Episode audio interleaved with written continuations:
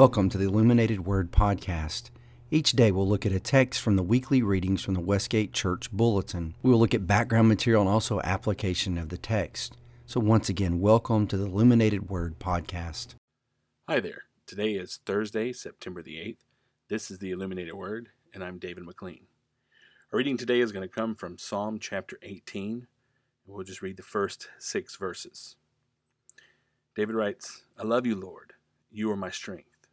The Lord is my rock, my fortress, and my Savior. My God is my rock in whom I find protection. He is my shield, the power that saves me, and my place of safety. I called on the Lord who is worthy of praise, and he saved me from my enemies. The ropes of death entangled me, floods of destruction swept over me. The grave wrapped its ropes around me, and death laid a trap in my path. But in my distress, I cried out to the Lord. Yes, I prayed to my God for help, and he heard me from his sanctuary. My cry to him reached his ears. You ever think about the word resiliency? Being resilient? We say someone, well, that person is resilient. Uh, he's got a lot of resilience, meaning you have the ability to, to bounce back after a struggle or a loss. Resilience allows you to adapt to change, which is one of the few constants in life. I mean, you ever tried to use an old rubber band to wrap something up? It breaks. Why does it break? Well, because it's dried up. It's lost its capacity to stretch. Elastic is made with rubber, and rubber ages and breaks down. And so, resiliency keeps us flexible and able to respond uh, to life's changes. That's what I think about when I think about David. Now, David was far from perfect, like all of us. And David faced a number of really terrifying situations in his life. And one of them happens after he's pronounced king. So God chooses him as the next king. And then you've got the current king, Saul. He doesn't like that. Uh, not a big fan. And so he does his best to hunt and kill David. And so David's on the run for months, living like an animal in caves, living in constant fear for his life. Of course, David was also a songwriter. Who knew? So he writes a number of songs that are recorded in the book of Psalms. And the first six verses of chapter 18. Now, I actually encourage you to go and read all of chapter 18. It's a beautiful image that David paints. But Psalm 18 is one of those songs where we get some insight into his experience and his resiliency, his ability to deal with uncertainty and the unknown. One of the things that's that's noted about David, and I think it's fair to say, is David was afraid. There are moments in his life where he was afraid. And I think if, well, I know if I'm being honest, there's a lot of times where I am living in fear fear of the unknown, fear of uh, what's around the corner. I tell you here recently, I've really been struggling with uh, the fear of, of providing, taking care of my family. Uh, been a lot of financial fear in in my in my life, uh, in my heart. A lot of sleepless nights. Um, fear about loved ones, fear what's going to happen to them, or fear of illnesses. There are so many fears out there. I mean, we've got a phobia for everything. Uh, there's even a, there's even phobophobia, which is the fear of being afraid.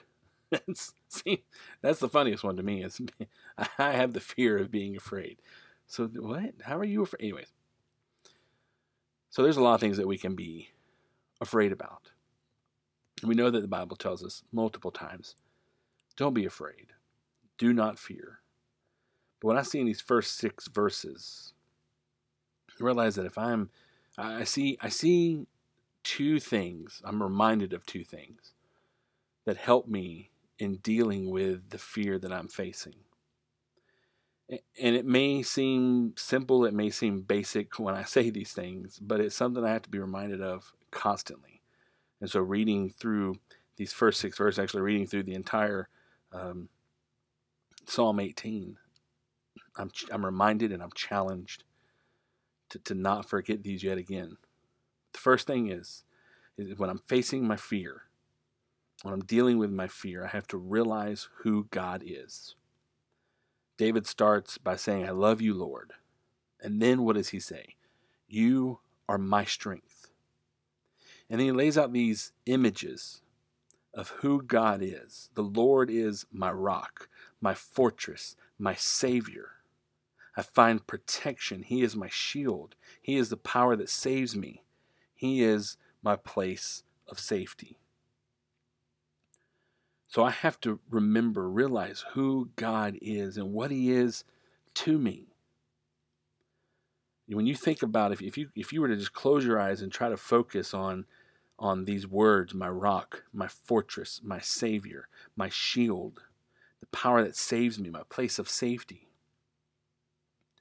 That God has his hands around us that whatever image you have in your head, I have this image because I, I, watch a lot of movies and a lot of you know war movies or not war movies, but action movies and uh, futuristic movies and uh, you know. But I just picture this this large shield, like a dome like shield that comes around a city and it's impenetrable and there's no way to get through it. And there I am sitting in the middle, and that shield is God. and God is the shield about me, around me my fortress. When I think of a fortress, I think of a fortified, uh, a fortified castle with guns and weapons all around, and, and here I am sitting in the middle, surrounded by soldiers and weapons, and no one's getting to me. Well, that fortress is God, and, and He is surrounding me. When I think about the power that saves me. I think of something incredible. I picture this incredible source of power, something I've never seen before. This place of safety. When I think of a place of safety, I, I picture uh, a child in the arms of, of their parent, a newborn. That's supposed to be the safest place for a child to be. I think about uh, a, an older child at home with their family. That's supposed to be the safest place for them. I think of safety. I think of comfort. I think of love. That's who God is. So when I'm facing my fear, I have to re- realize who God is, and then I have to realize who I am. David goes on to write, The ropes of death entangled me. Floods of destruction swept over me. The grave wrapped its ropes around me, and death laid a trap in my path. But in my distress, I cried out to the Lord. Yes, I prayed to my God for help, and he heard me from his sanctuary. My cry to him reached his ears.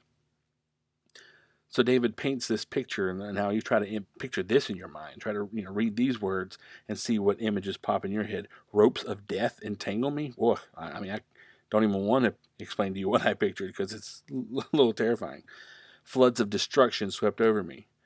Uh, if you if you're like my family, living through a flood when we lived in Texas, you know, watching that that just brings all kinds of images. I've I've seen it. I've lived through floods of destruction. The grave wrapped its ropes around me. Man, what an image! What a terrifying image! Death laid a trap in my path. This is fear the, the, fear to its core. If this doesn't make you afraid, if you don't have these kind of dreams and images and you wouldn't be afraid of them, then something's wrong with you. David's painting this picture. He says, This is the situation I was in. He says, But in my distress, in other words, there was nothing I could do about this. There's nothing I can do to make this situation better. There's nothing I can do to avoid this death that this trap that death has laid in my path. You, see this image of a helpless person with ropes wrapped around them. Floods of destruction. Again, living through a flood. I can tell you, when a flood is happening, there's nothing you can do to stop that. There's nothing you can do to stop those floodwaters. No matter how many bags you put out, no matter how many levees you build, no matter how many dams you try to put up, you're not going to stop the flood of destruction. There's nothing I can do, David says. In my distress, I was hopeless. I was helpless. There's nothing I could do. i Scratch that. He wasn't hopeless, but he was helpless. There's nothing he could do. So he realized who he was. And after we realize who God is and we realize who we are, the response is put our hope in the one that's greater. He says, In my distress, I cried out to the Lord. Yes, I prayed to my God for help, and he heard me from his sanctuary, and my cry to him reached his ears. So David realized who God was, realized who he was himself. And instead of putting hope in himself, he put his hope in God. And he cried out to God. And the and the, the psalm goes on in some incredible images, but but the one that really uh, that really sticks in my mind is verse 16 when it says, He, God, reached down from heaven and rescued me, and he drew me out of deep waters. I have this uh, slight fear of uh, not of, of, water that I can't see the bottom of. Um, you know, I'm not a big fan of it. Don't want to be in it. I think of deep waters where I'm just in the middle of the ocean. There's nothing I can do. No matter how hard I swim, I'm not going to save myself. No matter how far I swim, I'm not going to make it to land. I'm stuck in the middle of the ocean. There's nothing I can do about it. So what do I do? I cry out to God. You know, again, there's a lot of fears we can have in our life. There's a lot of things that can weigh us down, wear us down. There's a lot of things that can challenge us. And there's no way to avoid those things.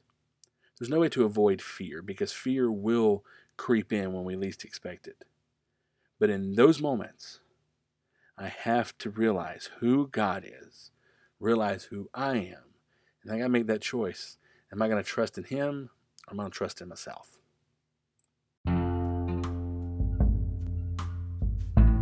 Thank you for listening, not just today, but each time you listen to the Illuminated Word.